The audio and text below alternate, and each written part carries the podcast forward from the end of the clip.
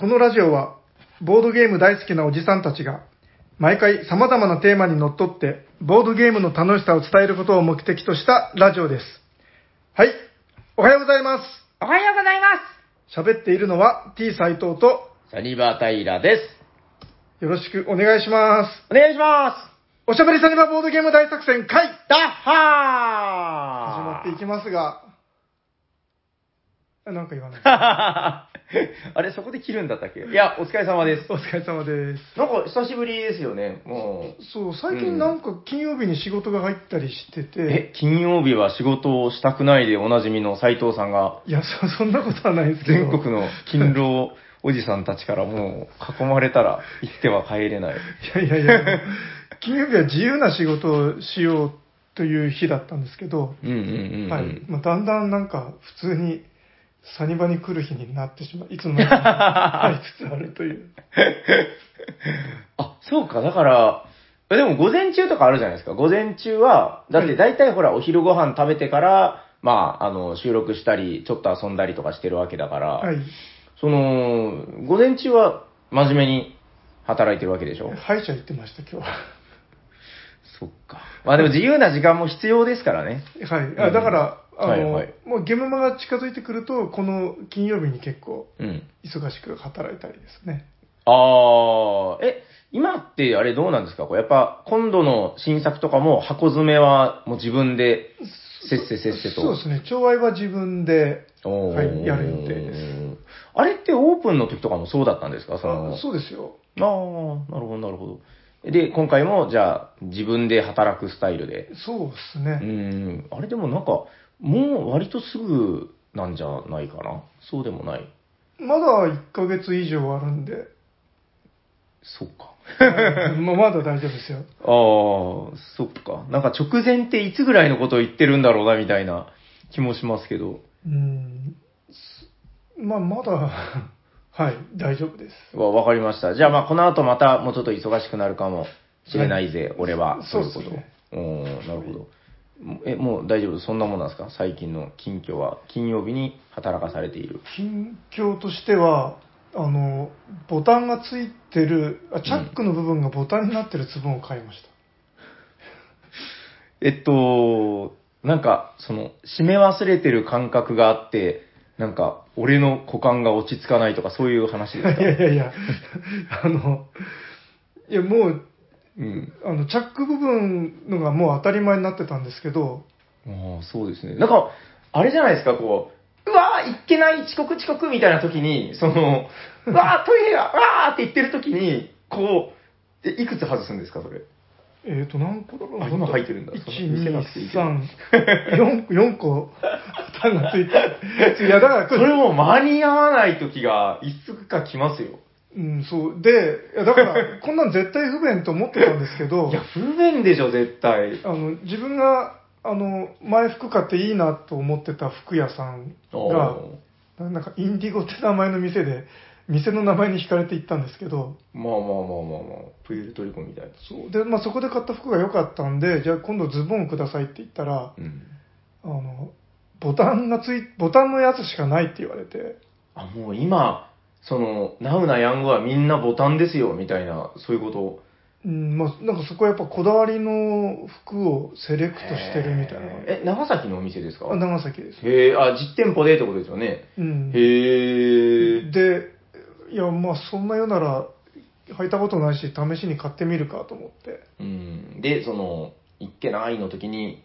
ちょっと危ないって。いやいやいや、それがはいはい。絶対なるでしょ。いや、外すのは一瞬で外れるんです。いやいやいやいや、ボタンですよ。よんかいやらないといけない。いやいやよんアクションいる。いや、あの外すのは引っ張ればバラバラバラって取れるんですよ。それ良くないんじゃないですか？斉藤さんのジッパーを誰かフラッチ者がいやって引っ張ったらバラバラって取れるってことでしょ。いやいや。え、そういうことでしょ。でもそのわって引っ張ったらわって取れる。まあまあそうですけど、だけど そ,、えー、そんなやつは多分チャックだって壊しますよ。ああ、チャックが壊れたってなるんで。まあいいけど、へえ。あ、じゃあ思ったより簡単に取れると。うんで、いやだからあので、多分もう結構すぐ慣れるなって感じがして。えー、よんアクションいらない。いちアクションで全部。いちアクションです。バッて。つけるのはさすがによんアクション。よんアクションですけど。あ、でもつけるときは急いでないからな。うん。いや、で、なんかこの、いつもと違う文化感が、うん、なんか意外といいぞ、これはって思って。なんかその、ジッパーのトラブルあるあるでもう一個思い出したんですけど、あの、えー、戻すときに、何かを挟んでしまう問題。そうそうそうそう。で、あーって、なんかそれで閉まらないとか、もう痛いとかあるじゃないですか。うん、そういうこともじゃあ、よんアクションはかかるけど、絶対にないです。確かに。ちょっとそう言われてみると、え、ちなみにいくらしたんですか、そのズボン。高い。値段は、え、ちょっと秘密にしときましょう。そんなやばいんですか？えー、まあ、そ後でこっそり教えてください。そんなやばいわけじゃないですけど。えー、じゃあゲームまでちょっと気になったら、斉藤さんのこの前を、やって引っ張ったら。いやいや、いや、バラバラ。っていうかだけど、あの、あんまその知らなかったんですよね。うん。ジーパンでしょ？あ、ジーパンです。えー、ちょっと気になるな。僕もなんか、うん、でもなんかジーパンマニアは、あえてボタンを選んだりする人もいるみたいですね。なんか僕のイメージですけど、こう、西部開拓時代とかのなんか、あ, あの頃ってむしろ、ほら、性能の高いジッパーとかないみたいな。うん、ね。だから、むしろ古いやつはなんかボタンだみたいなイメージありますけど。そう、そうみたいです。そうでしょ。だからその、解雇主義じゃないけど、ちょっとアンティークじゃないけど、そういうことなのかなと。うん、へー、わかりました。ちょっとがぜん、そのいちアクションで取れるっていうのと、戻す時の事故は起きないっていう。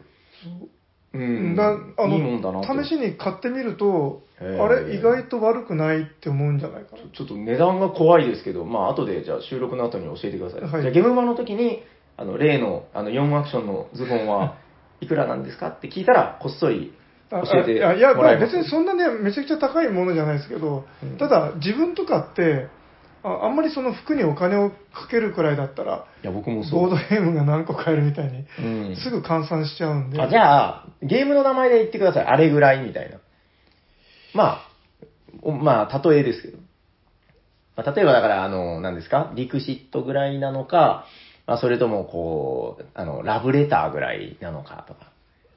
いやいやいや、だってジーパンってそんな安くないじゃないですか。え、そんなにするの？あ、じゃあよんリクシットとかでもいいですけど。どんくらいかな。あれより高いと思いますよ。あのー、今、うちに語ってるので一番高いのは、ワイマールっていうのが いちまんななせんろっぴゃく 円ですけど、いちワイマールはいきます？いや、全然その上です。えぇー、マジで？多分グルームヘブンより高い。えぇーマジであ、すごいですね。斉藤さん、そんなのにお金をかけれる人なんだ。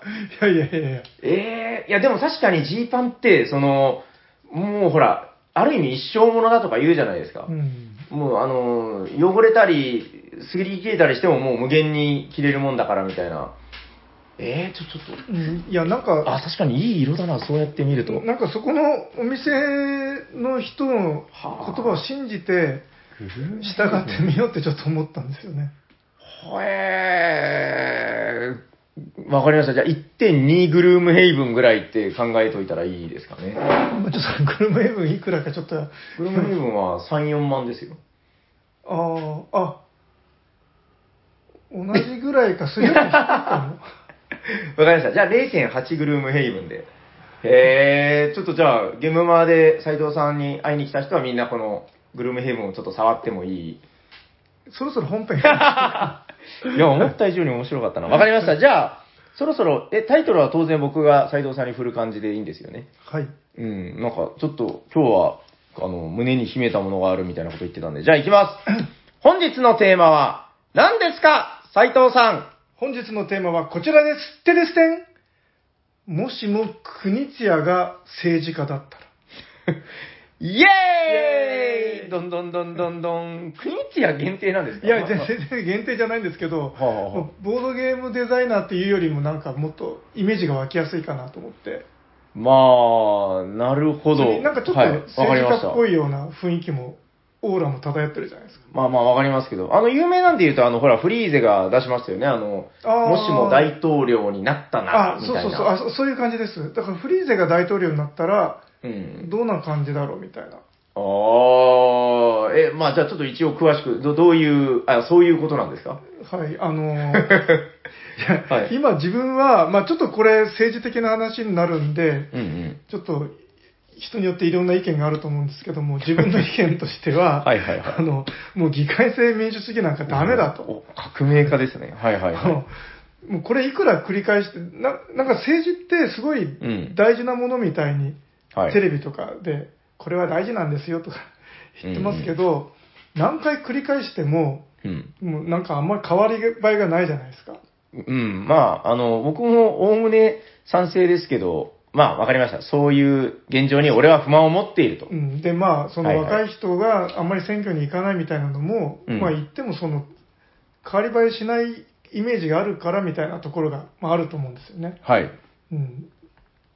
で、まあ、その実際なんかその芸能人とか、スポーツ選手とかが政治家になったりしてるわけで、はいうんうんうんうん、で、あのやっぱこうシス政治ってのもシステムじゃないですか、国のシス、うん、システムって、はいはいはいはい、システムはやっぱりそのゲームデザイナーが考えるとこれはいい仕組みだねみたいなのをおー編み出してくれるんじゃないかと。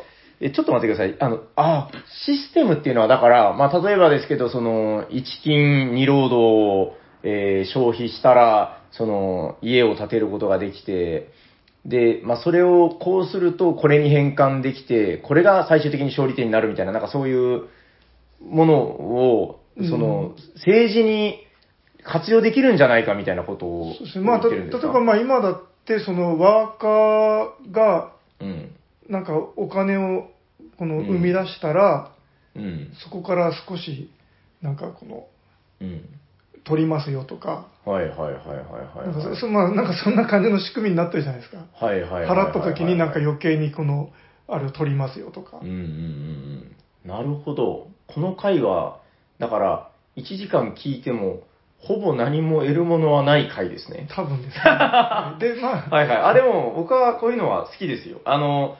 え、だから何、その、ゲームデザイナーっていろんな人がいるけど、あいつだったら結構いい、あの、大統領になるんじゃないかとか、そういうこと。で、まあ、その、はいはい、まあ、例えばその、国津屋先生だったら、あ、じゃあちょっと国津屋から考えてみましょう。どんな風に変えていく、政治を変えていくかなと。もうだから市民が、あの、一市民がね、もう、この日本に生きる全市民が、毎朝毎晩ジレンマを抱えるような世の中ですよ。うん、朝起きたら、うわ、トイレ行こうかな、どうしようかなみたいな、なんかその多分そのトイレに行くにしてもおにぎりを買うにしてもなんかちょっとリスクがあるんですよ。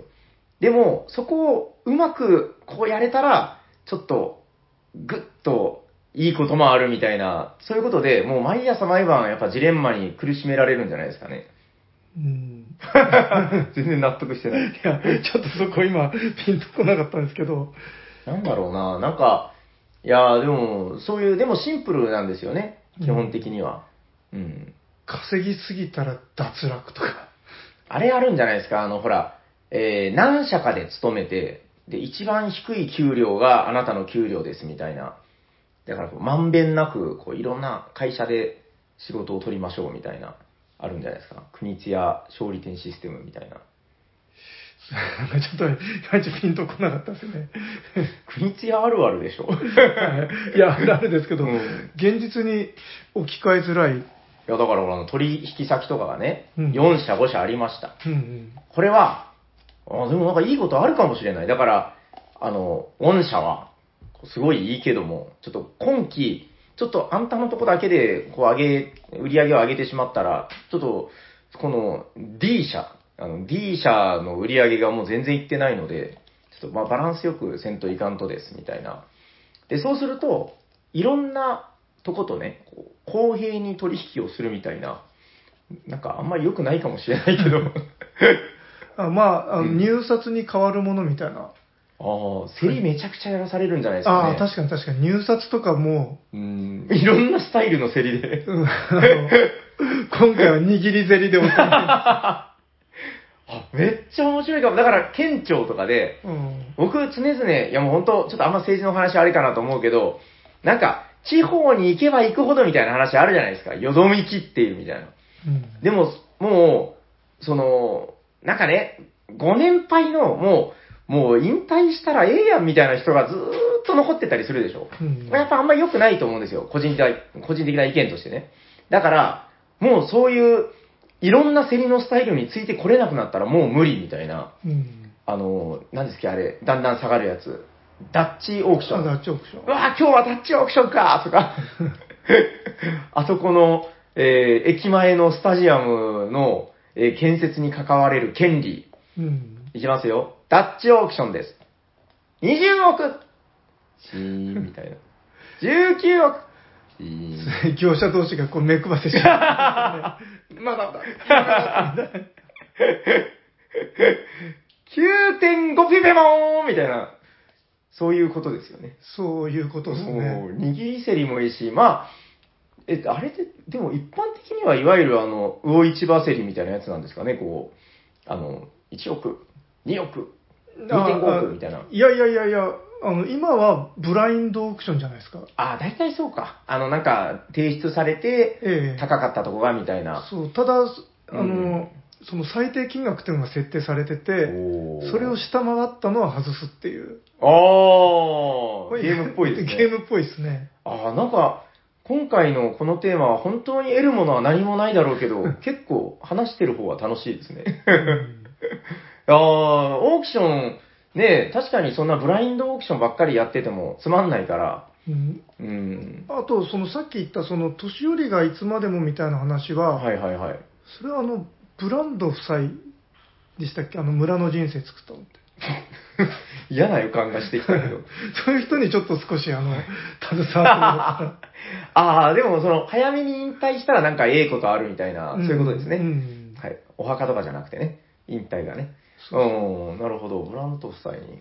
もう国津屋はいいんですか？こう、競り、競りだけでまだなんかもうさんじゅっぷんぐらい喋れそうな気もするけど。一巡競りとかめちゃくちゃ悩むと思いますよ。ああの、じゃあ入札来ますよ。手番順はめちゃくちゃ大事なんで、前回落札してた会社は先手番とかになるわけですよ。うわーっつって、にじゅうおくっつったら次の人がにじゅうおくいちえんって言うんですよ。あの、担当者がもうお前、あの、一番手だから頑張れよって言われて競りに出されるんですよね。あー、なんか、確かに、いや、全く確かにではないんだけど、何か役に立ちそうな気はしますね。やっぱりゲームシステムって、その人類の英知の結晶じゃないですか。うん、これだけにじゅう、さんじゅうねん、もっと、まあ歴史、ボードゲームの歴史ありますけど、あの、天才たちがね、あれだけいろんなシステムを考えて、うん、で、そこにはやっぱりいろんな知恵が詰まってるんで、いやー、一巡競りにするか、ブラインドオークションなのか、まあ、あの、魚市場競りなのかとか、それを変えるだけでも、政治家たちはいろんな悩みがあるでしょうね。うん、あと、なんか、国千谷は、なんか、こう、二つ問題点があったら、その二つを同時に解決するワンアイデアを、なんか考えるみたいな話聞いたことあるんですよね。へえ。あ、それはゲームデザイナー国津屋として。ええ。へえ。だからまあ、そういう手法も多分取り入れてくるんじゃないですかね。まあ、まあ、言っちゃなんだけど、それってゲームデザインだけじゃなくて、何でもそれっていいことですよね。ああ、確かに。あの、ここで唐揚げを醤油に漬け込んでおくと、あの、時短にもなって、味も染み込んで、にばいお得です。次に行きましょうみたいな、そういうことでしょ。それは時間がかかるなっていう問題点と、味をもっと美味しくしたいなっていう問題点を解決してるみたいな、うん、ああ、もうなんかその一瞬でかけたら味がつく醤油何かをこう作ってしまうみたいな、うん、まあわかりました。まあ国津屋だけでもでもいっぱいありますけど、せっかくだからちょっといろんな、あ、そうですね。じゃあ、あのウベローゼンベルグだったら、ウベローゼンベルグはね、もう、やばいんじゃないですかね。今だったら何なのかな？パズルさせるでしょうね。あ、あ、あれかもしれないですね。あの、うん、これは国津屋かな。あの、お金が両替できなかったりする。ああ。お釣りがない、みたいな。そういうのもあるか。え、ウベでウベじゃないですかね。いや、なんかあの、アルハンブラとかのこと？お金くっついてるのはなんか、なかったですか？ウベ？ええ。いやあんまり覚えがないな。宇部じゃないような気がしますけど、宇部、僕のイメージですけど、まあなんかやっぱ若プレでね、イメージ今ついてるけど、えー、最近はなんか若プレだったのにパズルの人になりつつあるみたいな。で、昔はキレッキレのこうアイデアマンだったみたいなイメージがあるんで、うん、確かに最近パズルの人になってますね。なんか僕昔宇部めっちゃ好きなんですよ。なんかこの間あの、うん、ホイゲームズの矢沢さんとかとも喋って、あの、うん、やっぱりあのボーナンザのあの時代の宇部っていうのはもうキラキラしてたしギラギラしてたみたいな。うん、わかるわかる。あのマンマミーヤとか自分すごい好きでしたね。なんかマンマミーヤとか今見たら結構びっくりルール結構入ってる、うん、ね。だからそういうギラギラ感があったパンクロッカーみたいだった宇部ローゼンベルグ。まあ今、だいぶやっぱりその、なんだろうな、あのもう、もはや対策を作る人みたいになりつつあるんで、ちょっと違うと思うんですけど、どうなんだろうな、すぐパズルさせるってことだから、なんか、なんかちょっとでもこれ、大統領っていう規模感でもないような気もしますね。なんか、うん、さっきから入札の話しかしてない。区画整理めっちゃさせるみたいな。まあちょっと我々が政治に疎いっていう一番の問題点が頭が悪いのはすぐにバレるみたいな。そうそう。ウベローゼンベルグでもどうかな。まあなんかどっちかというとワーカープレイスメントっていうのはなんかうーんあの政治っぽい感じはありますけどね。あれじゃないですか。あのすぐ大臣とかこう。あるじゃないですか。大蔵大臣みたいな。いろいろあるけど、それを、もう、その、毎回、こう、変えちゃうみたいなことをやるんじゃないですかね。ちょっと、次はこっちで仕事させようかな、みたいな。で、だんだん増やしがち、みたいな。その、こ、コマどんどん増やしたくなるじゃないですか、大体。うん、増やしたら、アクション数増えて強いみたいな、そういうことじゃないですか。いやいやちょっとよくわかんなかったですけど大臣だんだん増やすんですよ。こうあちょっと足りないなっつってこうだんだん大臣増やしてまあうんアグリコラとかこの間じゃあ大臣がいないワーカースペースみたいなのもいろいろあるみたいな。うんだからうわー定番足りないなーって言いながらやるんじゃないですかね大臣ごにんしかいないからちょっとこうやりたいことを全部はできないみたいな、うん、でもそれはそれでいいことなんじゃないですか。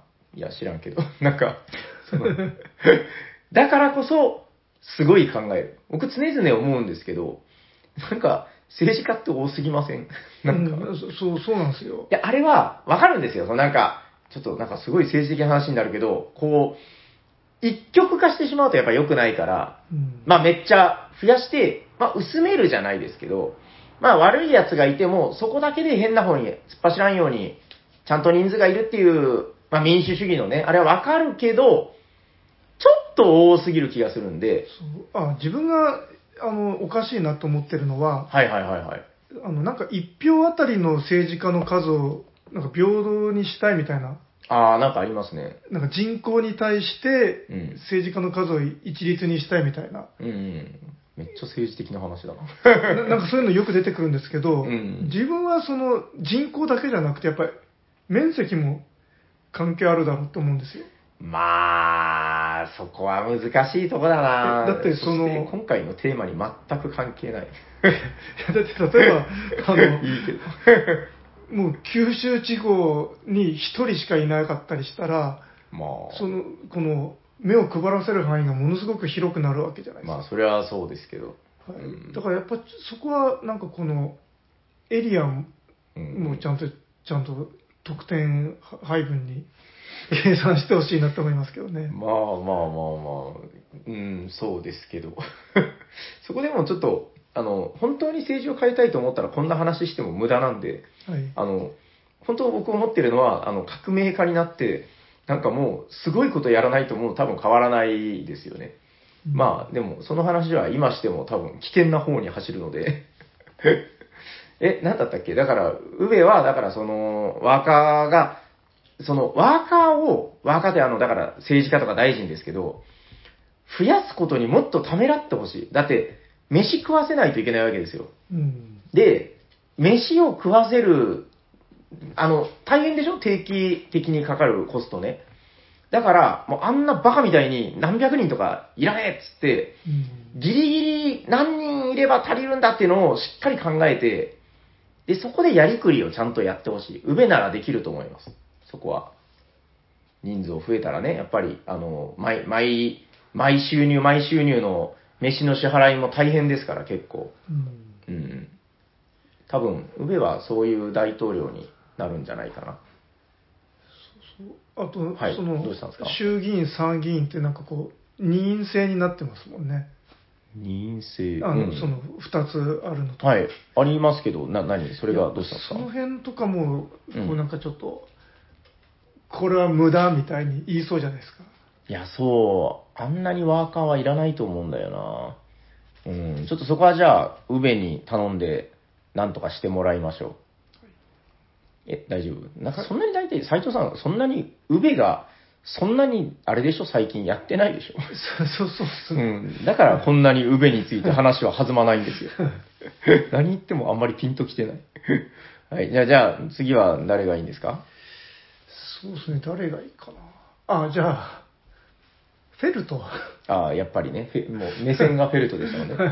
あ、今回フェルト、あの、通りすがりに見ましたよ、あの、エッセンで。ああ、あ、いたんですね。でかい。ちょっと怖くて話しかけれませんでした。え、なんで話しかけられた？いや、なんか、ちょっと商談みたいなのしてたし、あの、奥様みたいな方もいて、プライベートっぽかったんで、えー、プライベートと商談どっちなんだろう。まあなんか、そんな感じで立ち話をしてらっしゃったんで、ちょっと声かけれなかったですけど、まあまあいいや、フェルトね。フェルトは全部鉄拳制裁です。こんなもん気に食わねえ。ガツン。おなんか苦しみをこう与えてきそうな感じはありますけどね。そうそうですね。うん、ちょっとあのあなたたちの住んでる地域にネズミを放っておきましたみたいな。何っつってでみんなめっちゃ苦労するんだけど、うん、まあ、そこを乗り越えるとほら良かったでしょみたいな。あとなんか資金とかもカツカツにしそうですね。もう全然足りない無理無理みたいな。しかし話してて思ったんですけど、ほらあの上記のワレス、あの借金っていう話あるじゃないですか。ワレス、えー、ううべじゃないや、えっとフェルトってカツカツだけどあんまり借金ってしない、あるっけ？借金はないんじゃないですか。あんまないですよね。はい、いやもうお金なかったら何もできないか死ぬみたいな。ひゃくにんを生贄に捧げるとか。ああ、そうですね。確かに、だから、なんか、借金とかじゃないんだよね、みたいな話で。うん、そのくせ盛大な花火大会とかやりそうですね。それ全部ドラゴンイヤーなんだよ。確かに。ああ、まあ、フェルトは、でも、その、しっかりやってくれそうな感はありますよ。うん。うん、あ、で、なんかフェルトって、今、校長先生っていう噂を聞いたんですけど。あ、聞きました、聞きました。別に政治家と全然関係ないけど、どうしたんですか？いや、すごい学校ですよね。うーん。学校のルールとかもすごい、あの、無駄がなさそう。ああ。靴下の色は黒じゃないと認めないとか、いや、そういうことは言いそうですね、意外と。あ、それはちょっと言いそうだな。うん。それは本当によく考えて決めたことなのかい？デイブみたいな。なんかちょっとこう、デイブがね、あんまり考えずに、ちょっとアクションを打とうとしてたら、結構な勢いで、こう、厳しいルールを課してきそうな気がしますけどね。うん、無駄なルール。そのくせ要素は多そう。ちょっとここまで頭回らないんだよな、みたいな。赤の靴下にしたいなら、マフラーは青にしなさいとか。さもなければ、みたいな。ああ、まあまあまあまあ、確かに、まあ、フェルト、そこそこ、でもなんか、それでいて意外と、なんかね、過ごしやすいのが不思議な、ブルゴーニュとかって、あの、うん、最近もね、あ、斉藤さんあれ エスイー 買ったんですか？買ってないっす。えあら、びっくり。まあまあ、いいんですけど。いや、あれ、やりすぎじゃないですか。いや、やりすぎです。ただ、今の斉藤さんの精神状態からすると、多分僕が エスイー を見せてしまうとね、もう発狂して、多分さんこくらい買ってしまうと思います。やった買わなかった過去の俺ごえんみたいな。いやいやいやいや、あの、あれや版のあれが至高だと自分は思うんですけどね。ま、まあ、そういうことにしといてあげましょう。えっと、何の話だっけ？ああ、最近だから エスイー でブルゴーニュをやったんですけど、はい、やっぱりもうとんでもなく面白くて、で、その、悩むし、まあ、要素も少なくはない。でも今、今のご時世からすればシンプルな方ですけどね。あの、なんか黄色の特殊タイルがやたら複雑。そうですね。だから、ルール少なくはないんですけど、とにかく遊んでて居心地がいいんですよね、なんかね。うん、それはわかりますね。で、それはね、あの、さっきドラゴンイヤーとかの話もありましたけど、あの、ドラゴンイヤーみたいな、そのなんか、すごい、やばい、苦しいみたいなのが、先立って話されると思うんですけど、うん、意外と遊んでる途中は居心地がいい気がするんですよ、なんか。ああ、確かにあの、苦しいけどね。なんか、気持ちよさ、お前たちこういうの好きなんだろうみたいなのも結構入れてきますよね。そうですね。なんかほら、だから、僕、ノートルダムとかもめっちゃ好きですけど、あれとかも、うーん。あ、だから分かった。はい、なんか政治じゃなくても学校の話になってきてますけど。学校はい。あの、ひゃくてん取ったら夏休みにばいにしてやるとか言ってくるんですよ。ひゃくてん取ったら、なるほどね。はい、はあ、はあははあ、はあ。うーん、それは、なんか、何ですか、え、苦しいけどみたいなこと？頑張って点数を取ったら、だから、褒めてくれる。その気持ちよさみたいなのも結構ちゃんと仕掛けてくる。ああ、なんなんでしょうね、こう、フェルトのこの、過ごしやすさみたいなのは、あれだけ苦しい、苦しい言われてるのに、でもみんな好きじゃないですか。うん。うん。だから結構、いい政治家になりそうな気はしますけどね。そうっすね。うん。いや、税金とかだいぶ高いですよ。税金は上げます。もう、ぐいぐい上げてきますけど、いやー、苦しいよね。あの人になってから税金めちゃくちゃ上がって、でもなんか、すごい最近暮らしは楽しいです、みたいな。なんか家にトイレに、さんこ作ってもらったりとか。なんかすごい、やばいっすね、ある意味。お金カツカツなのに。で、ノルマとかにすごいみんな追われてるのに。でも、まあ、悪くはない、みたいな。みんな興奮状態みたいな。ちょっとなんかあれかな、水道の水とかに何か混ぜられたりしてるのかもしれませんね。幸せになる薬みたいなの。うん、いや、わからないですけど、フェルトはまあ、いいんじゃないですか。うん、あの、僕、今出た中で言うと結構、フェルトはちょっと投票してもいいかもしれない。フェルトに投票すると。うーん、何ですか、国津屋と宇部とフェルトでしょ。まあ、それだったらフェルト、堅実な感じはしますよ、なんとなく。うん、なんか。フリーゼも立候補したらどうですか？フリーゼは、なんか変態変態みたいなこと言いますけど、やっぱあの人ってその、どこまで行ってもカウンター文化の人だと思うんですよ、その、パンクロック精神があるというか、うん、あの、お前らこういうシステムが好きなんだろう、じゃあこうしてやるぜ、どうだ、みたいな。だから、なんか、その、あまり政治家としては良くないような気が。魚屋の隣に原子力発電所建てたりしそうですよね。なんか、そういうところで、ちょっと、なんだよこれみたいな、まあ、まあ、どうだろうな、多分、いっきで終わりでしょうね。なるほど。にきめはないんじゃないかな。でも、熱心なファンがついてる可能性があるんじゃないですか。そうそう、でも、あの、トップにはなれないと思うんですよ。そういうところにはいけない。あの、だから、えっと、フェルトがね、よんきぐらい務めました。もう、みんな心がズダズダなんですよ、もう。疲れた。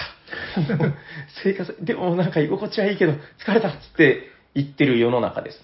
で、そんな中で、あの、カウンターでこう、緑のスーツを着た男がバッて現れて、で、変なことばっかり言うんですよ。こう、あいつのやってるあれは俺は間違ってると思うから、これでどうだみたいな。で、うわー！若者たちが投票に行きます。うん、で、やったー！大統領になる方法つって大統領になるんですよ。まあでも多分、いろんなボロが出てきて、まあにきめは、またフェルトに帰り咲きでしょうね。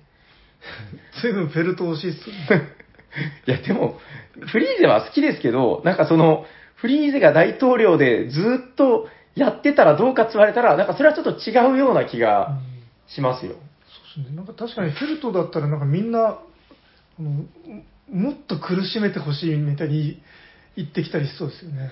あんなに苦しかったのにもっと苦しみたいんかいみたいな。うーん。で、まあなんかそれでいて、なんかいい感じっていう。いや、本当あの、ブルゴーニュの多幸感ってすごいですよ。あの、まあまあ、ブルゴーニュはそもそもそんなに苦しい要素が多くないゲームだけど、あんなに多幸感を感じるゲームって、やっぱり、これだけゲーム増えましたけど、うん、うん、なんだろうな、もうね、死ぬ寸前に本当、老人ホームみたいなところで、もう一択に一ブルゴーニュは置いておいてほしい。で、もう、だって二人プレイとかでね、もうやりたくないですか？もうなんか、ななじゅっさいぐらいでもう考えるのしんどいなぐらいになった時に、サイコロをにこ振るだけですよ。コロコロン振って。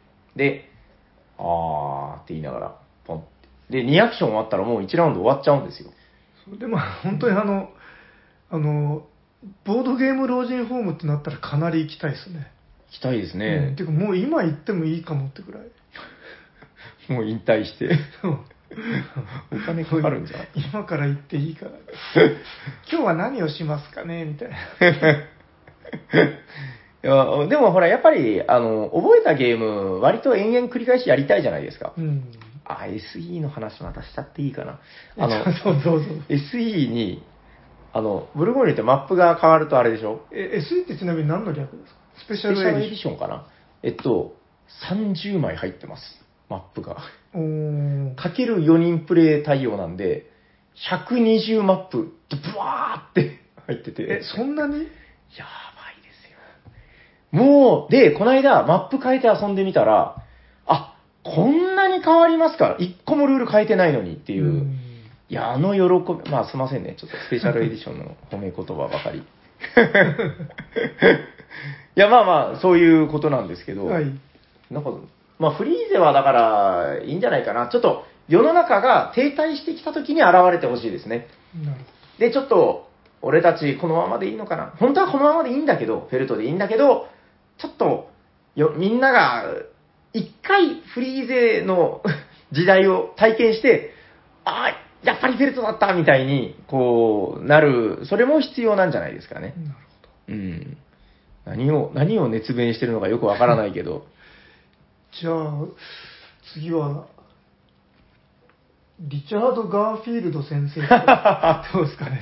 リチャード・ガーフィールドは良くないんじゃないかな。なんかどんどんどんどん新しいカード出してきそうですよ。そうですね。で, でその出したのがまずバランス取ってないんですよね。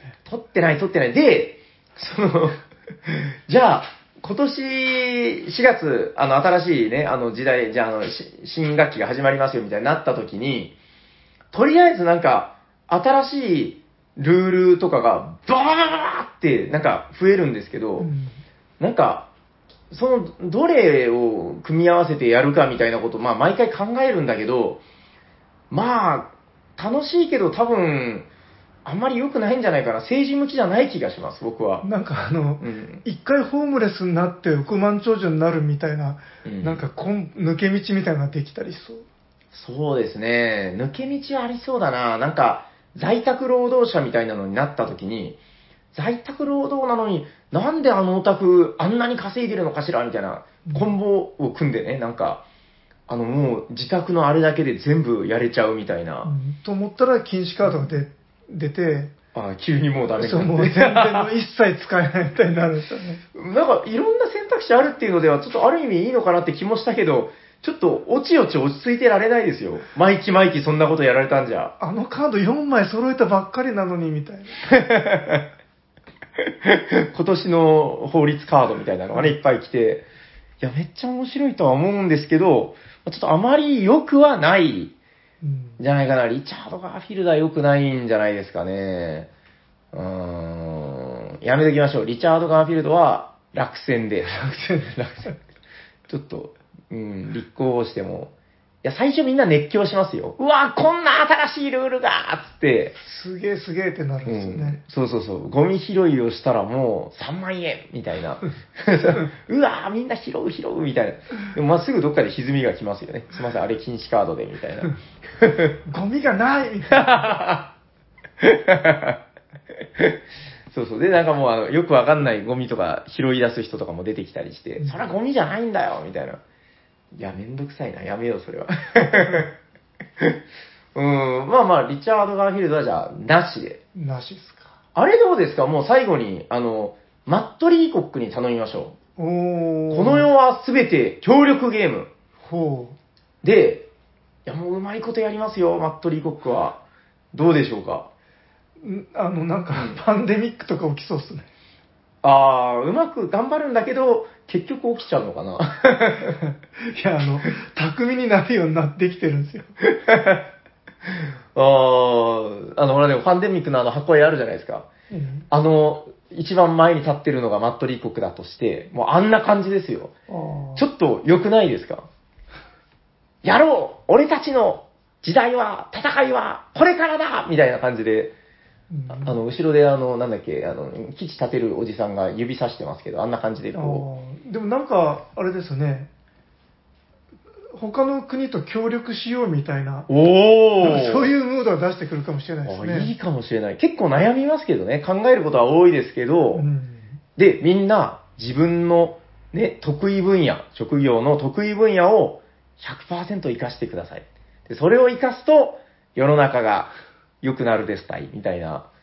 おいいことばっかりだ。マットリーコックでいこう。でも、このカード出たら、捨て札から全部戻してまたやってくださいみたいな。ああ、そっか。結構意地悪もするからな。それ僕はあのパンデミックのあの感染カード、ええ、あれをそのリシャッフルして山に戻すじゃないですか、ええ、普通の人は全部リシャッフルすると思うんですけど、うん、あのリシャッフルしたのを山の上に戻すってもうその悪意の塊みたいな、うん、僕だからあれあのマットリーコックの悪意って呼んでるんですけどえだってあんな嫌なものがその山の中に溶けない上に戻るってもう最初聞いた時衝撃ですよね、うん、僕はあそこのインストするのすごい好きなんですけどみんなうわーってねまあ本当、まあ、その部分ですよねパンデミックってが秀逸なところってのはあれすごいですね、うん、考えつかないまずあんな嫌なルール、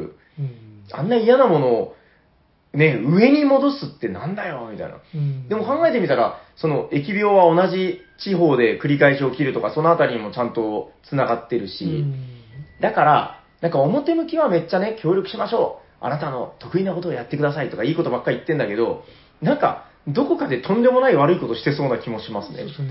え、これダメじゃんみたいなのに後で気づくんですよね。なんか税金の使い方とかなんかこうすっげえダメな使い方をどこかでやってるみたいな、うんいやこれダメじゃないとか言うんだけどまあでも、まあ、基本的には協力体制なんでまあ悪いことばっかりじゃないかなっていうこの間追放した人また戻ってくんのみたいなそんな感じですかねな, なんでな, ならず者みたいなこうなんか投獄されたやつらがこうまた戻ってきて一部の地域にしわ寄せがみたいなあそういうのあるかもしれんな、まあ、でもどうでしょうマットリーコックとステファン・フェルトでこう、まあ、二大政党で戦ってもらったらいいんじゃないですかね。マットリーコックってパンデミック以外って何かありましたっけ？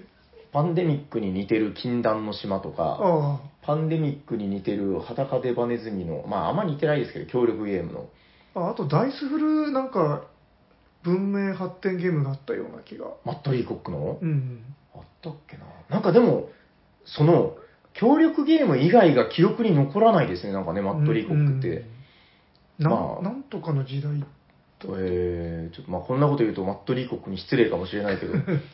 わかりました。じゃあ、いいですかもう、はい、えっと、来期は、えー、次のアメリカの大統領は、ちょっと日本はやめときましょう。なんかいろいろ悪いこと起きそうだから。アメリカの大統領は、えー、マットリーコックかシュテファン・フェルトの二大政党で。ドイツじゃないですかね。そっか、ドイツでやってもらおう。マットリーコックってドイツ人なんかちょっと名前がなんかドイツっぽくない気もするけど。あ、どこでしたっけ、ね、あ、でもリーコックってドイツなのかな。まあいいや、はい。ということで、大丈夫ですか？はい。はい、なんか、うん、話したいことは話せましたかって言われたらなんか微妙な気もするけど、えー、本日のテーマは、ゲームデザイナー大統領の回でした。ありがとうございます。ありがとうございます。それでは、次のコーナー行きましょう。はい。お便りのコーナー。はい、ということで、えー、本日もたくさんお便りをいただいております。まずは、ハッシュタグおしゃさにの方から。えー、これはなんだ？えー、おしゃさにネーム、鉄郎アット X さん、あ、なんか前ボソダツだったけど、メガ鉄郎って書いてます。はい、ありがとうございます。ありがとうございます。本当に面白いボードゲームの世界ツーを読みながらの回、ゲームマのカタログ回みたいで楽しいですね。に週続けてポストが読まれてごかい達成しました。去年はよんかいなのにごかい達成とツイートして、それが読まれてのごかい達成という荒技だったけど、今年は本当にかっこ多分。ということで、鉄郎、メガ鉄郎さん、ありがとうございます。ありがとうございます。はい。あ、斉藤さんあれ読みましたか？あの、本当に面白いには。いや、読んでないっす。おやおや、困った方だ。あれ？あ、まあ、後で、あの、はい、読ませてあげますよ。いや、取りにしてください。めちゃくちゃ特集が濃いですよ。へー。あの、そ、書店で、ボードゲーマーじゃない人が、これを手に取って、果たして通じるのかっていうぐらい濃い特集、特集がいっぱいあって、ボードゲーマー読んだらすごい面白いと思います。それでコンビニとかで売ってたんですかね？まだ売ってるんじゃないかな。てかむしろ発売、つい先日ぐらいだと思いますよ。うち先行販売でその、撮ってたんで。はい。あ、えー、っと、あ、ということで、えー、哲郎さん、ありがとうございます。ありがとうございます。はい。えっとね、ちょっとあの、シュピールが入ってね、こう、いろいろ、えー、飛ばして、あ、こちら。はい、えー、あの、時系列がね、だいぶ狂ってきてるんですけど、こちらまだもうくがつの お, てお便りだけど、やっと読めました。えー、おしゃさりネーム、スケロクアットメガスケロークさん、ありがとうございます。ありがとうございます。おしゃさりハズル入門、パートツー、拝聴。ついにメガロクラスになった。しかも、命名が斉藤さんで、誉れ高いぜということで、スケロークさん、ありがとうございます。ありがとうございます。ちゃんとつけていただいて、ツイッターに。そう。僕、時々心配になるんですけど、あの、トットコさんとかが、ええ、トットロさんに確かなってるんですけど、あの、あ確か変えてたんですよね、トットロに。違ったかな？トットコでだったかな？いや、なんかトットロにか変わってた気がするんですけど、もはやこれは、あの、スケロークさんは、スケローク、アットマークメガスケロークだから大丈夫だけど、うん、もはや初めて会った人にはトットロさんって呼ばれてしまうで、それはもはや取り返しがつかないことになってしまうんですけど、大丈夫ですかね？そうですね、あの、はい、もっとよく考えてあのつけてもらえたらいいかな。わかりました。ということで、えー、スケロークさん、ありがとうございます。ありがとうございます。続いてはこちら、おしゃさりネーム、シャパメガロさん、ありがとうございます。ありがとうございます。えー、おしゃさんにさんびゃくろくじゅっかい拝聴、えー、子供の頃、親戚のおじさんから、知恵の輪を力技で外され、破壊されるというトラウマが蘇りました。その点、ハズルは丈夫な作りで安心ですね。ハズルを外すことができず、苦戦する平さんと、そんな平さんを見て、北斗 M、斉藤さん、わらわら。ということで、シャパメガロさん、ありがとうございます。ありがとうございます。あれ買いました？何を？あの、おすすめのはず。エーアンドエー。えっと、まず買ってませんけど、何でしたっけ？ エーアンドエー って。どんどん。平さんが、あの、にっこり外してたやつですよ。あー。その局面が、なんか、一致するとか言いながら。あー。いや、あの、買ってないけど、今度買っときます。はい、いや、なんかもう忘れちゃうんだよな。もう物が多すぎてね。うん。この店に、店に結構いいと思いますよ。待ってる人向けに。確かに。いや、難易度低いのね、すごくいいんですよ。この間もやっぱり待ち時間にカチャカチャカチャカチャ触ってる方もいてね。はい。ということで、シャパさん、ありがとうございます。ありがとうございます。あ、そしてこの方、えー、おささりネーム、メガトットロさん、ありがとうございます。ありがとうございます。あ、完全に、えー、ツイッター名、トットロに変わってますね。アールオー。で、アットマークってあるじゃないですか。ほら、えっと、なんていうのかな、アカウント名みたいな。あ、はいはい、あっちは、薄い字でとっとこって書いてある。はい、えー、ありがとうございます。さすがにこの時間まで Amazon に、えー、チャレンジャーズビーチカップ来なかったので、もう、あ、夜書いてるのかな、えー、なんでかな、えー、来なかったので、ハズルをふたつ買った。ポイントは十分残したので、明日以降もビーチカップ監視。ハズルはおしゃさにで斉藤さんがおすすめしてたやつだし、多分楽しめるだろうということで、えー、トットロさん、ありがとうございます。ありがとうございます。いや、毎度毎度ね、あの、最初はあんなに心配してたのに、うん、あのー、すごく、ハズル界、反響が大きいんですよね。なんか、うん、なんかね、よくわからない。そう、楽しめていただけたらいいんですけどね、うん、買ったやつが。そうですね。あ、こちらもです。えー、おしゃだれネーム、コプリオンメンマさん、ありがとうございます。ありがとうございます。えー、ハッシュタグの社さんに満を持してのハズル入門パートツー。ハズルを解きつつの放送でなかなかできない平さん、平さんを満足げに見ている斉藤さんがいいですね。みんな同じ感想ですね。知恵の輪は解くのも難しいですが、戻すのもまた難しいですね。久しぶりにやってみたくなりました。ということで、コプリオンメンマさん、ありがとうございます。ありがとうございます。はいね、なんかね、そうですね、うん、みんなそんな感じ。まあボードゲーマーが信用性が高いんでしょうね、ハズルって。はいはい、せっかくだからちょっとハズル回バンバン読んでいきましょうか、はい。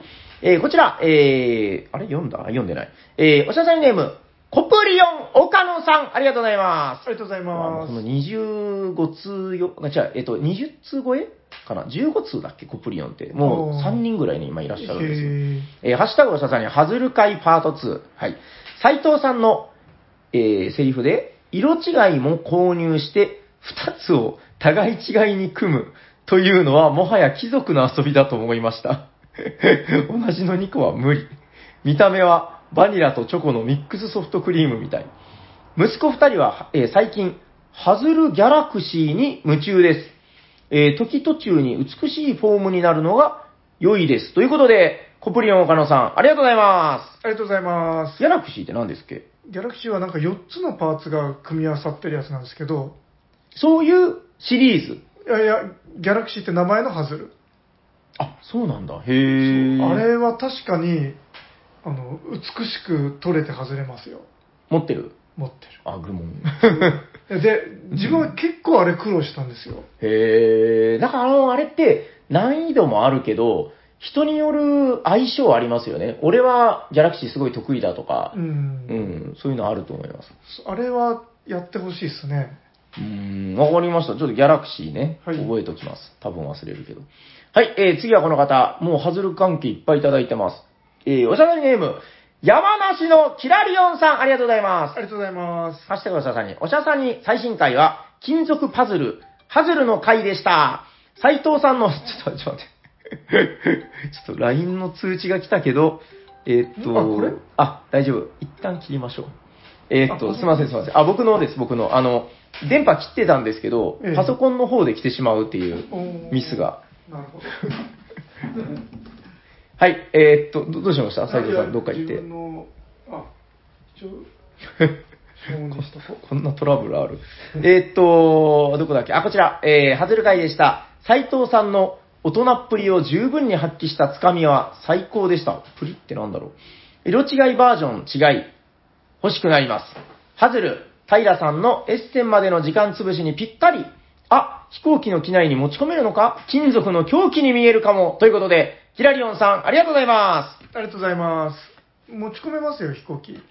あ、持ち込んだんですね。うん、飛行機の中でずっとやってたことあって。へー。あの、酔いそうだな。シチュアーデスさんに、それは何ですかみたいに、興味持たれたことありますよ。カチャカチャカチャカチャ。いや、なんかあの、凶器かなんかほんと触ってると思われたんじゃないですか、もう。いやいやいや。うん。あの、多分やりたかったんですよ。わかりました。はい。ということで、えー、キラさんもぜひ楽しんでください。ありがとうございます。ありがとうございます。さて、ということで、えー、お便り前半はここまで。はい。それではもう後半に行ってよろしいですか？はい。今日はね、あれなんですよ。金ビルなのでね、えー、オープン時間が迫ってきてますので、なるほど。はい。ここからスピーディーに参ります。はい。それでは、大丈夫。なんかずっと焦ってますね。あ、いやいやいや。すごいな。あの、スマホの待ち受けもループにしてるんですね。T シャツもループ T シャツ着てるし。そうです。すごいループちゃんが好きなんですよ。はい。それでは、お便り後半です。えー、まずはこの方。おしゃさりの皆様。お邪魔。お邪魔。今年はお、ゲムマに行こうと画策しているメガロ帽子です。ということで、帽子さんありがとうございます。ありがとうございます。あ、いいですね。えー、ノーゲームダウンタイムの回を聞きました。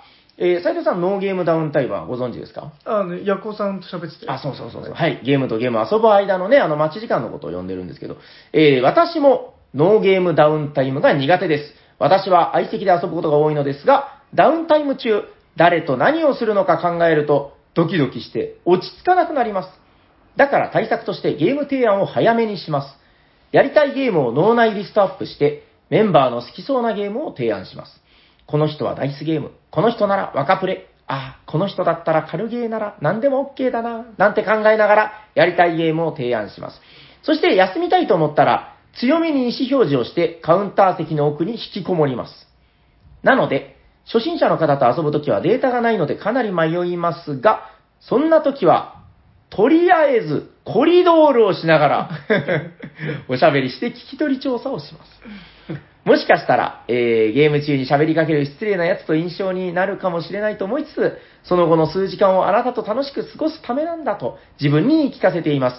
まあでもこのムーブができるのはホームのサイコロ堂だけなんですけど、多分初めての場所に行ったら小鹿のように震えていると思います。そんな私を見かけた方は優しくコリドールしませんかと話しかけてほしいです。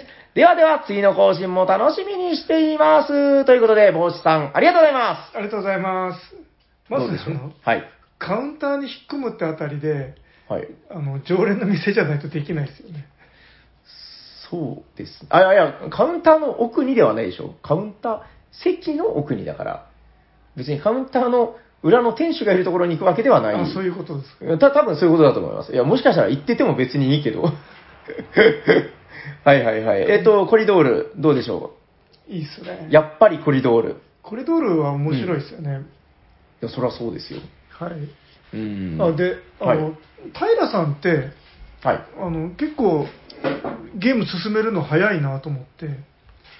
ああ、いちゲームが終わって次の、だから僕も、あの、ノーゲームダウンタイム苦手派なんですよ。うん、まあ、その、客として遊びに来た人たちに進めるスピードがすごい速いなと思って。ジェットコースターのようにね。そうそうそう。いや、あのー、そう、そこはね、でもちょっと反省の余地もあって、ヤコウさんに言われてね、こう、目から鱗がポロリ。あのー、うーん、その待ってる時間も実はちょっといいとか、その棚に触りに行く時間にするとか、うん、いやそういう話も聞いてなるほどなと思ったんですけど、一つもともと考えてたこととしては、そのもうゲーマーは別に好き勝手自分で選ぶからいいんですけど、うん、あのそうじゃない人は選ぶことすらできない、それが好きじゃない人もいる、選べないみたいな話も聞いたんで、うん、えー、提案も仕事であるっていう、あのコロコロ堂さんの名言があるんですけど、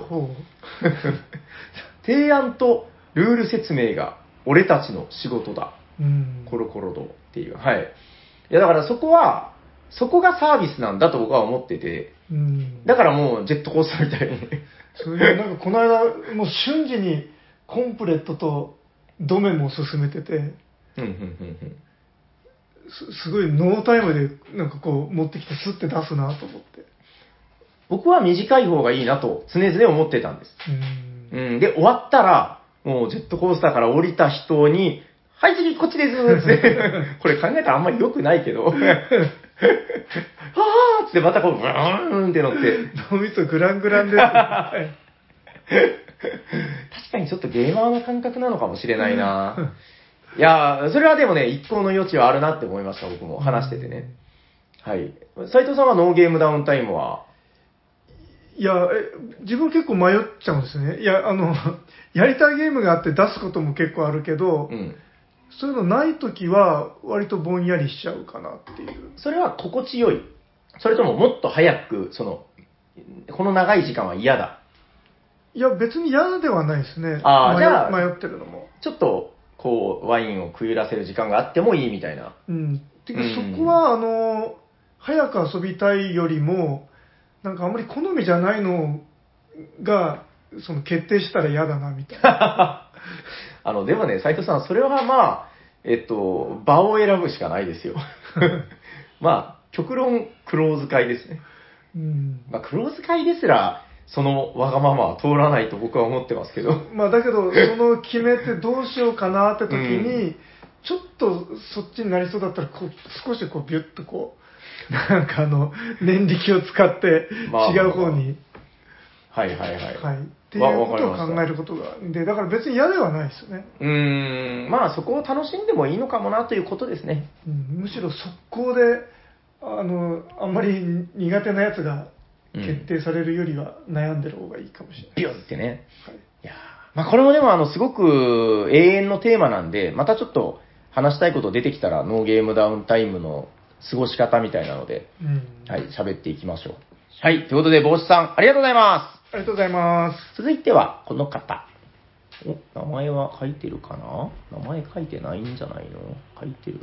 あ、あの、あのはい、ちょっと話また戻るんですけど。え、あ、今の、さっきの話。あ、さっきの話。はい、いいですよ。びっくりした。はい。なんかこのメニューを作って、この、これに沿ってやったらどうですかとか。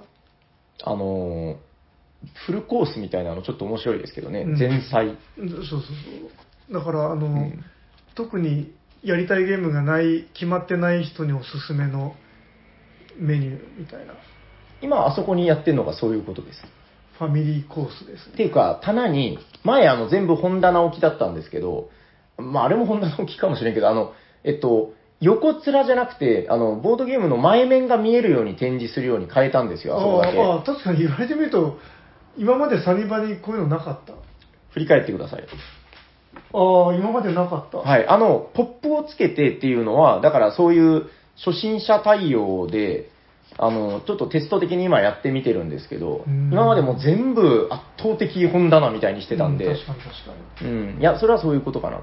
なるほど。これをどうしても言いたかった。大丈夫。言いたいことは言えました。言いたいことは自分はなんかメニュー。わかりました。いや、メニューはね、でも僕もちょっと考えてるんですよ。あの、今ちょっとこう、ここで言っていいのかな、まあ、移転しようみたいな話がちょろっと出てきてて、はい、店をね、はい。移転先のお店っていうのはちょっとそういうコンセプトにしていってもいいかなと思ってるんですよね。海辺の。海辺ではないと思うんですけど、いいそれはしないと思うけど、まあ、それシーサイドでしょ。サイコロのシーサイドでしょ、それ。なんか、トロピカルなお酒が飲めたりするような。うん、そ, うそういうとこにはいかないけど、まあでもちょっとそういう、うーん、初めて遊ぶみたいな人が過ごしやすいところっていうコンセプトを作っていこうかなとは思ってて。うん、まあまた、いろいろ決まったら続報をお知らせしようかなと。はい、あの、きらびやかな。うん、ネオンサインでね。どこにも負けないネオンサインで。いや、もう、サイコロ堂シーサイドにまず勝てないから、あんなんできないですよ。あれやばいですよね。いいですか、次のお便りって大丈夫？いや、期待してますので。まあまあ、頑張ります。はい、はい、えー、では次のお便り。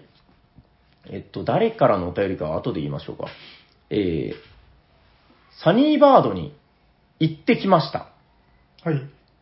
入り口は、お城みたいになっていて、入るとレストランがあり、その奥がボードゲームカフェになっていて、そんなんだったか。さらにその奥の方にはビリヤード台もありました。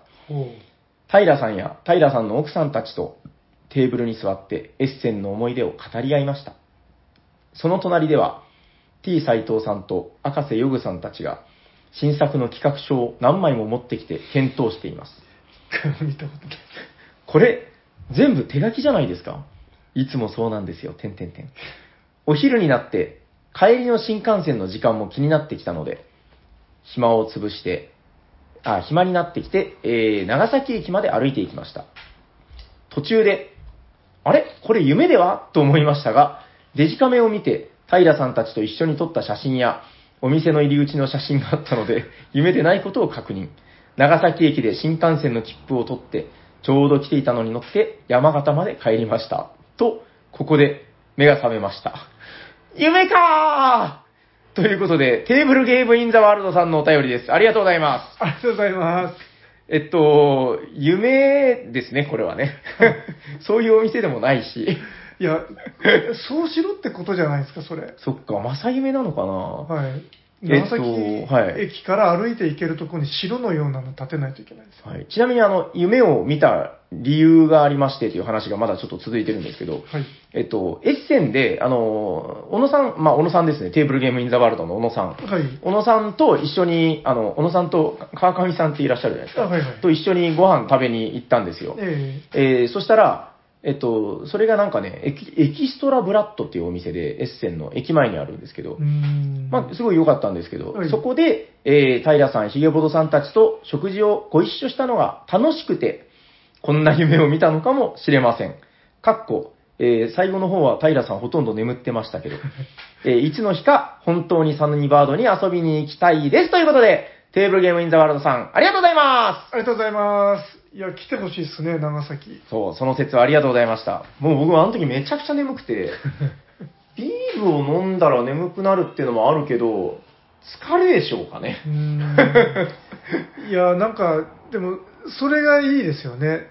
あの、はい、なんかそのエッセに来た人たちってやっぱりみんなその、うん、特殊な人たちばっかりじゃないですか。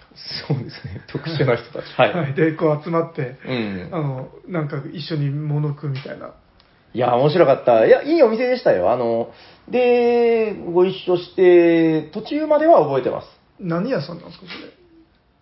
なんかねファミリーレストランっぽいなんかドイツのレストランみたいな、ハンバーガーとか、うんあシュニッツェルとか普通に出てくるんですけど、まあいろいろでなんかねあ覚えてる強く覚えてるのは小野さんがあの、あの人ドイツ語上手なんですよね。へペラペラのペラペラみたいなもう上手に喋るしペラペラペラペラのペラペラ、まあ、あんま何も聞き取れないんですけど、で、あの、地元のウェイトレスのお姉ちゃんとかと、ペラペラ、ペラペラ、ペラペラ、ははペラペラ、みたいな。それあの、どっち、片方お姉ちゃんにしてもらわないとわからない。あ、今の小野さん、全部小野さんですけど。あ、全部小野さん。まあ、その、軽妙なトークをしたりね、注文を上手に取ったり、へ全部ドイツ語ですよ。へめちゃくちゃ小野さんがかっこよかったっていうのは覚えてます。強いっすね。いや、英語喋れるのでも、まあ、かっこいいと思うけど、ドイツ語喋れるって半端ないですよね。すごいっすね。ペラペラペラペラははははみたいな。はい。あの、ぜひ、小野さんと一緒にまた行きましょう。はい、ドイツにね。行きたいですね。いや、もうやっぱ面白いですよ。ドイツはもう、プライスレスだからな。はい。ということで、えー、実際に長崎にも来ていただくのを楽しみにしております。テーブルゲームアリーナさん、ありがとうございます。ありがとうございます。えということで、あ、お便り関係のニュースが多分ございます。えー、前回読ませていただいた、えー、さんびゃくきゅうじゅっかいね。で、えっと、多分間違ってないと思うんですけど、バッシーさん、あなたは多分初オタです。おめでとうございます。ありがとう、あ、ありがとうございます。まあまあ、ありがとうでもいいんですよ。おめでとうございます。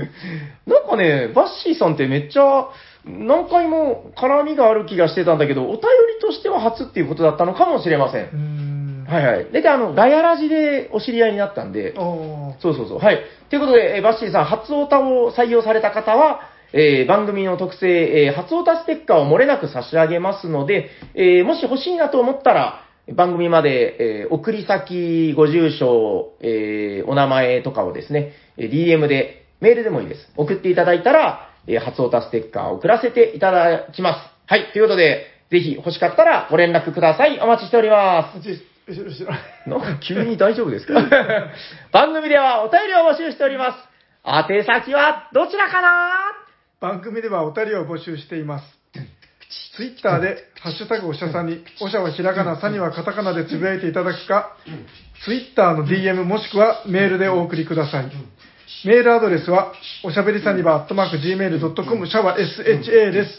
お便りをお待ちしております。はい、お待ちしております。それでは最後のコーナー行きましょう。はい、ホットゲーム今ゲットー誰か作るよしょうがね今日は誰だ俺あ、えっと、せーの。俺だ俺たちだあ、俺たちだ。何もちゃんと決まってない。えっと、今日は初の試み。あの、てか、以前、あの、ほら、斉藤さんとふたりで撮った回で、何やったかななんかほら、あの、みっつそれぞれ紹介するさんぷんかんでっていうのあったじゃないですか。ねはい、どの回かもう忘れましたけど、あ、プレゼンバトルってやつだ。はい、あれ、大変面白かったので、あの、ホットゲームで、ちょっとお互い紹介したいゲームがある時とかに、時々これやってもいいんじゃないかと。あの、テンデーズラジオのパクリってやつ。パクリです。はい。で、さんぷんかんで、はい、ビシェッといく。じゃあ、先攻後攻、じゃんけんで決めましょう。勝った方が先行。最初はグー、じゃんけんぽいあいこでしょじゃあ、じゃあ先行ですね、斉藤さんが先行です。はい。それでは、あ、いいですか準備もできてない。もう押しますよ。はい。それでは、さんぷんかんで、どうぞ今日ご紹介するのはこちらテレステンメリリアンあれメリリアンああメリリアンひどい今なんなんて言いましたメリリアンって言いましたはい、はい、えっ、ー、とこれは、はい、えっ、ー、と作者は加藤かなれさんという日本人の方が作ったへえはいはいはいガチガチアブストラクトではいあのまだ物も出てきてないはいパッと見ほとんど囲碁なんですけどはい囲碁があの六角形になったっていうボードうん、でこれちょっとあのキックスターターで買ったんですけど、うん、あの自分ボードだけ買って、うん、コマはあの自前の色のコマが使える。全然し準備してないな。さんぷんかんでいけるんですか？じゃじゃーん。はい。で、はい、でこれあの今自分 ビージーエー にある入ってるんで、うん、ボードゲームアリーナでやってるんですけど、へこれがめちゃくちゃ面白いんですよ。はいはい。はいで、えっと、ど, どんなゲームかというと、なんか視線システムって言って、視線なんか直線でコマとコマがこう、線上で見つめ合ってる状態になると生きてる。ああ、見え、ああ、なる見えてるってことね。はい。で、ただこう、相手のコマが立ち塞がったりして、うん。繋がってないと、次の自分のターンで繋げないと死ぬ、死ぬっていう。うん。で、もうこんだけのルールなんですけど、はい。で、ただ交互に打っていくだけって。うん、なんか、平さん、あの、自分のゲームの準備ばっかりしてて、聞いてないでしょ。そんなこと言ってる間に時間は過ぎてますね。はい、あ、はい。あ、で、で、えっと、で、あの、まあ、今、今言っただけのルールなんですけど、はい、あの、やってると、あの、陣地ができていくんですよ。で、完全に陣取りなんですよね。はい。はい。で、あの、今そのアリーナで外人たちと遊んでるんですけど、残りごじゅうびょう。あの、ものすごいその逆転逆転が起きて、起きる。おー。で、なんかその展開がすごい、あの、たったこれだけのルールで、こんなにエキサイティングな展開になるのかっていう。へー。もうびっくりするぐらいなんですよ。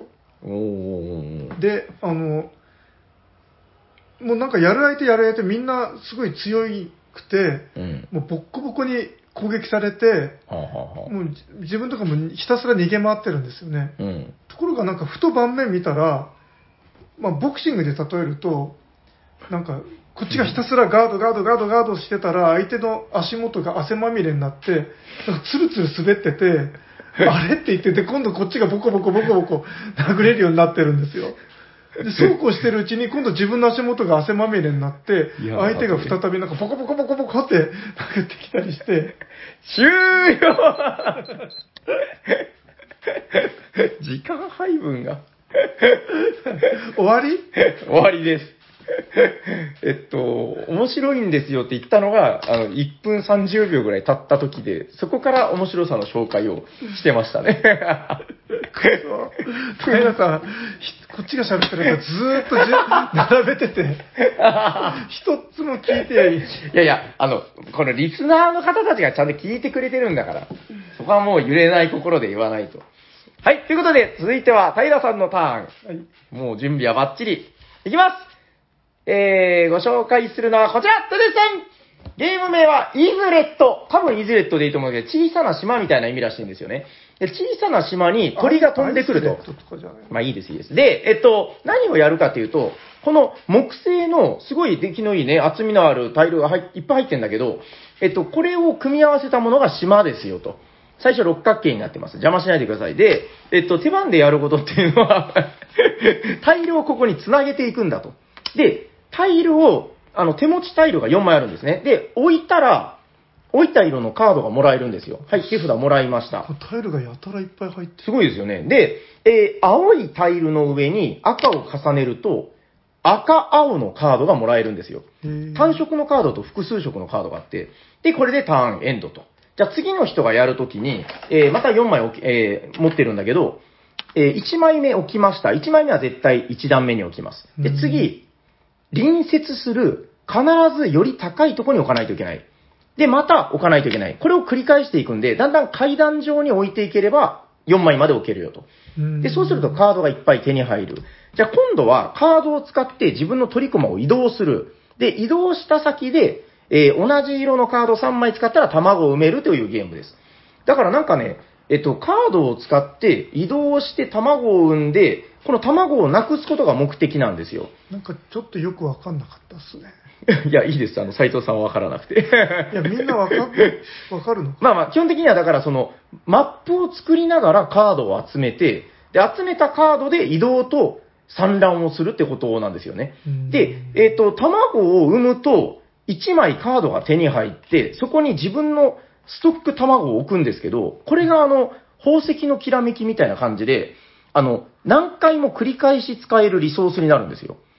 で、そうすると、だんだんだんだん、こう、卵を産んだらスピードアップしていく。で、ぐーっと上がって、で、じゅっこ産むんだったら、ごこ産んだところで手持ちがなくなるんだけど、そこまではスピードアップするんだけど、後半は、えっと、残りのごこが、こう、自分の手に入れたリソースに乗ってるわけですけど、えっと、これをなくしながら今度後半置いていかないといけないんですよ。だから、途中まで宝石のきらめきみたいにこう加速していって、そのまま終わるのかなと思ったら、最後、このリソースにしてたボーナスを消費して、勝利点をどんどん置いていかないといけない。だから最後は結構失速しながらなんとか乗り切っていくっていう感じで、このスピード感がすごく面白いなという感じでした。あ、これ、エッセンの新作かな?多分新作だと思います。今回あのエッセンのシュピルのね、会場で、あの、僕がもともと注目、てかタカさんリストなんですけど、タカさんリストにあったゲンペイっていうゲームを買いに行ったら、そこのブースで、あの、私有してたんですよ。うーんあ終了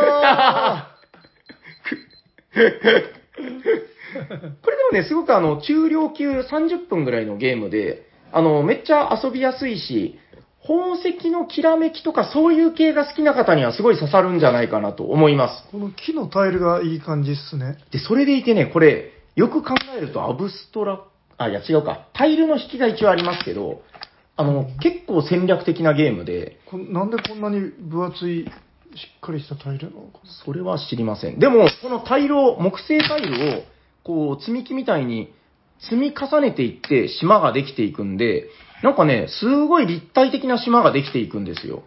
で、ゲーム終わるときにはもう割と、なんだろうな、結構、あの、高低差のある島がブワーっとできて、はい。なんかめっちゃ、めっちゃ喋ってるやつが、あの、自分の時は全然終わりとか言ってたのに。ということで、イズレットでした。はい。はい。まあ、あのー、まあこういうのも悪くないんじゃないですかね。はい。まあ別にどっちのゲームが勝ちとか負けとかそういうのはどうでもいいことです。はい。はい。あ、まあまあ気になった方はぜひ調べてみてください。これ多分ね、好きな方すごく多いと思うんで。でも売ってないんですよね、日本で。うーん。でも新作だからどっかで手に入るんじゃないですか。なるほど。そのうち。はい。ということで、メーカーはね、よくわかんないんですよ。なんか、トマト、トマト。そう、ただ、なんかあの、うん、自分、あの、エッセン行った時買ったやつ、まあ、結局日本では出回、どこにも出回ってないですね。これちょっとね、怪しいゾーンですね。うんぜひ、はい、あの、長崎まで遊びに来ていただければ、なんかあのはい、お店で遊ば、ケルト模様じゃなくて、なんか、あ道がつながるみたいな。パズルみたいなやつでしょ、うん、はいはいはいはい。あれ、結局、日本では、どこでも売ってないですよね。まあ、あれはそうかもしれませんね。うん。まあ、一応これはボードゲームなんで、もしかしたらどっかのボードゲームショップさんとかで扱われるかもしれない。うんはい。えー、イズレット。アートもめっちゃ可愛いんで、ぜひ遊んでみてください。はい。はい。